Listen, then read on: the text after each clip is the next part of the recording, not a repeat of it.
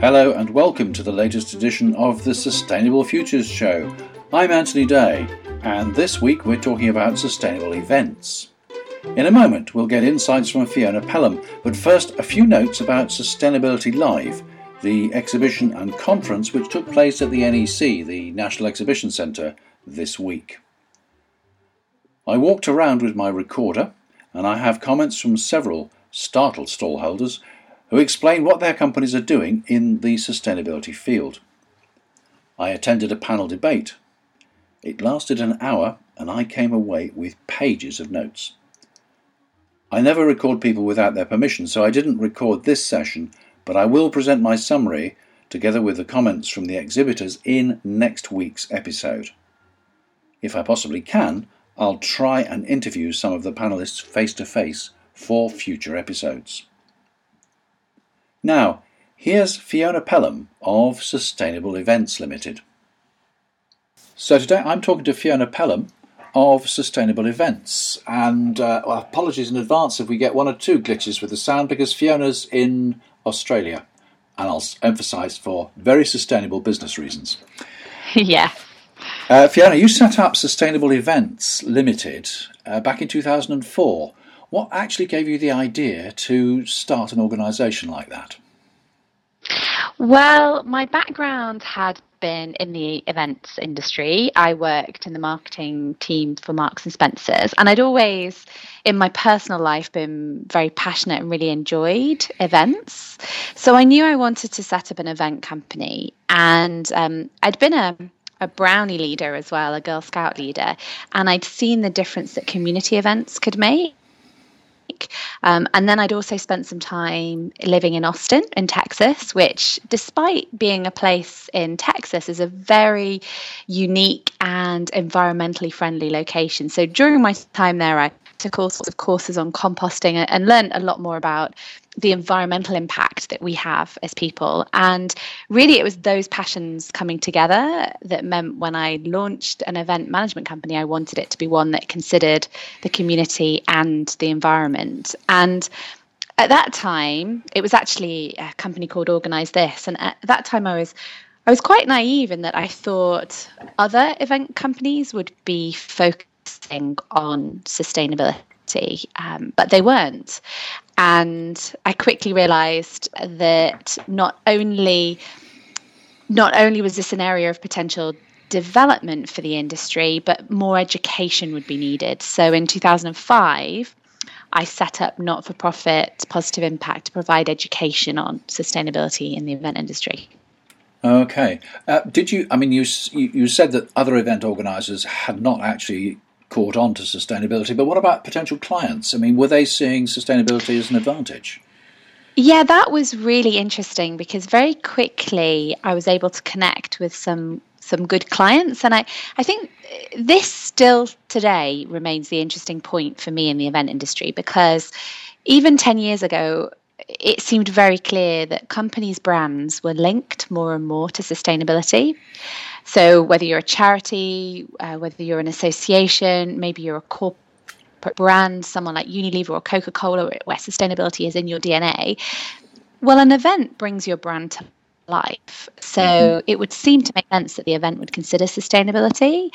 Um, now, even today, that link is not being as made as as much as it could do. Um, so, yeah, that was the opportunity that that I saw ten years ago and still see now. Right. Okay.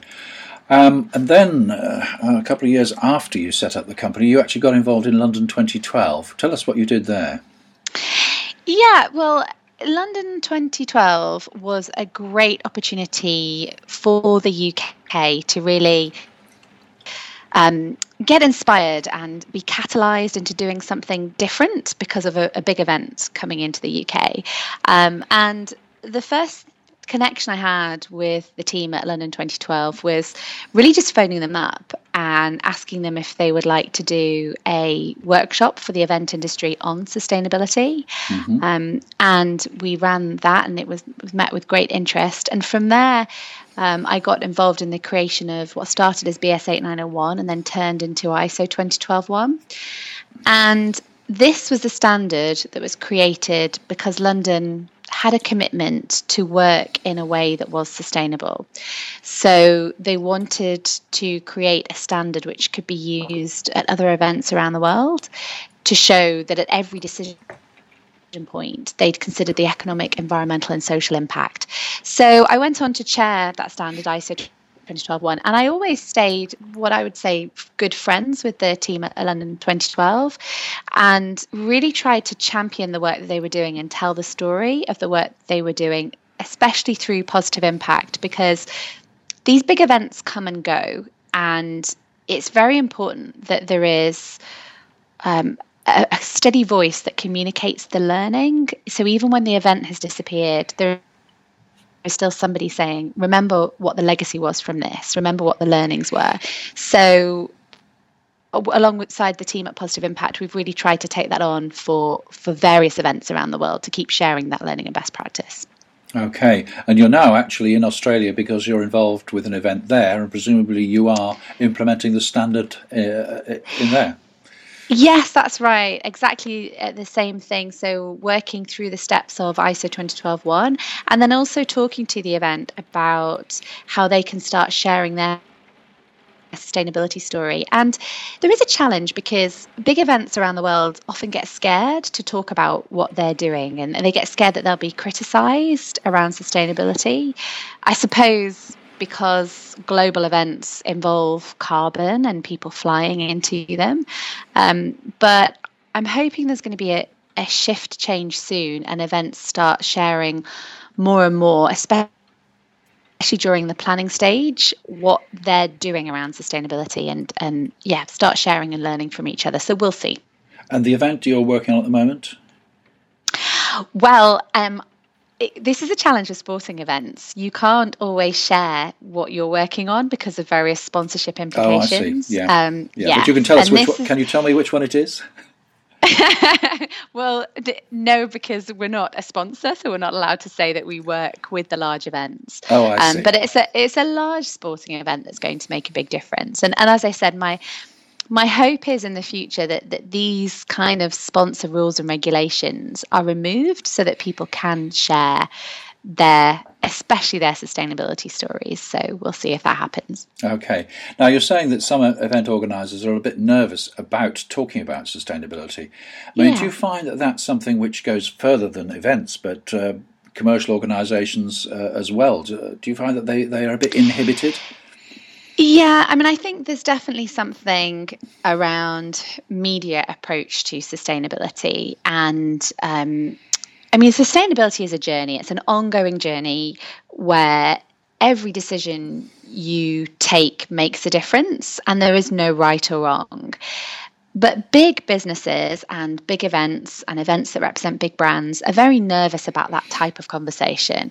I think we've gotten into a bit of a habit, media wise, of saying things like, we're the best to do this, we're the first to do this, we've definitely done it, we're very right, rather than having an open and honest conversation about we're trying something new here. We're trying a new supplier. We're trying a new type of compostable toilet. We're trying a new uh, type of local food. And it has worked or it hasn't worked. And this is what we learned. And I think that's how I would love to see the conversation for sustainability go. Okay. A lot of people, though, who actually do sustainability say that it's uh, the business case uh, can be supported. They do it for business reasons. I mean, the the, the denialists and so on tend to see it as um, a nice to have but not important. But I believe that a number of businesses are te- uh, adopting sustainability practices because it is good business. Does that fit in with your experience? Absolutely. And this goes back to really the very first point that I was making. Um, the event industry brings brands events brings brands to life. So what's very obvious out there in the world is that brands are recognizing the value of linking to sustainability. They're reporting on it, they're getting um, investment from it, their shareholders and their customers are demanding it. So it makes absolute business sense for the event industry to start implementing sustainability practice so that they can win business based on this we're still at the point where people can show leadership as well. So they can win business by being leaders in this field. Um, and the other thing that I often communicate to um, clients and suppliers we work with is that when you implement a sustainability strategy, you're going to start looking at what your sustainability issues are. So, what your economic, your environmental, and your social issues are. And then you're going start monitoring and measuring them. And the minute that you start monitoring and measuring something, you will reduce the amount of cost that goes behind it because you'll be paying more attention to it. So, it, makes business sense all around in terms of winning new business, building your business reputation, um, and managing and monitoring your overheads. And then more recently, I've also started hearing more of a conversation around risk management. So, sustainability within the event industry is now something that should be considered because um, there's a risk potentially if you don't consider it. So, if you're doing an event, for a brand and you don't implement it in a sustainable way, you could damage their brand and lose their business. Okay. Now, you've written a book about all this, haven't you? Um, yeah, there's a book about BS 8901, and I've also contributed a number of chapters to different uh, books. Right. Okay. Well, I will. Put... the last couple of years. Okay, I'll put a link to the book, and if you want to send me any other links, which I can also incorporate at the end of this episode, I'll make sure that they are Great. included. Okay, Great. looking at Thank sustainability you. finally from a global perspective, um, and the mm. fact that we uh, we are committed as a country to reduce our carbon footprint by 80% by 2050. And mm. there are a lot of uh, similar messages coming out of the US at last and of China. What's your mm. view of the future? Do you think we're actually going to get these issues under control? Yeah, so I think I think the future is very exciting for a number of reasons. Um, first of all, I think that we're at a point where we have the technology for, people power to make a difference. So for people to start saying, yes, this is something that we want to address rather than waiting for governments or businesses to make the move. Um, I think that the carbon conversation is very interesting, especially for the event industry.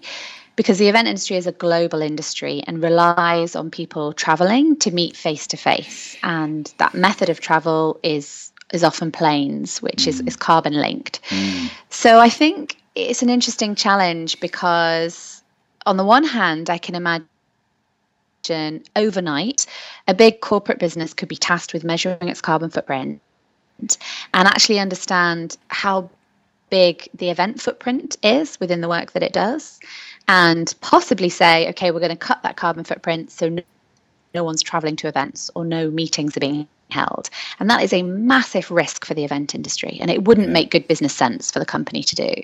Um, so I think the industry is really at a point where it needs to step up and start talking about what the industry believes should happen around climate change, really proving the value of meeting face to face and maybe offering a sustainable solution. Um, and I know there's a piece of work being done around the event industry supporting a, a treaty, a charter being put forward for the climate change conference in December. Because the mm-hmm. event industry is a very big industry, and the UK is the seventh biggest industry. So, um, definitely an industry to address this topic. So yeah, I think I think the future is going to be very exciting. I think there's challenges and there's opportunities. Um, personally, I'm looking forward to movement being made within the event industry. So moving on from just conversation about this and getting more into behavior change and measurements and and innovation. Great. So on the whole you're optimistic. Well, I think working in the field of sustainability currently you can only be optimistic because if you're going to be pessimistic you'll have some miserable days at work. So yes i'm i'm ongoingly optimistic about the difference that we can all make as human beings um, for our for our communities for our environment and and the economic impact we can have. Fiona pelham thank you very much for talking to the sustainable futures show. Thank you Fiona Pelham of Sustainable Events Limited. As I said earlier, I was at Sustainability Live this week. Before I went, I dropped the organisers an email and asked if they were compliant with ISO 2012-1. Surely they should comply before all others. No reply. I looked around and it wasn't tremendously good. To be fair, though, there's only so much the event organisers can do. Most of the sustainability decisions are down to the venue operators. So listen up, NEC. Last Tuesday was a perfect spring day with clear blue sky and brilliant sunshine. But all the lights were on, even in the walkways, which had glass walls and a glass roof. All the lights were on high up in the roof of the exhibition hall, even though every stand had its own lighting. In the food bar, food was served on china plates with metal cutlery. So far, so good. You could choose plastic cutlery if you preferred. And all hot and cold drinks were served in paper cups. Could do better, I think. And given the size of the NEC, I'm sure managing the lights would yield significant energy savings. There were lots of experts at the show. I hope somebody picked it up.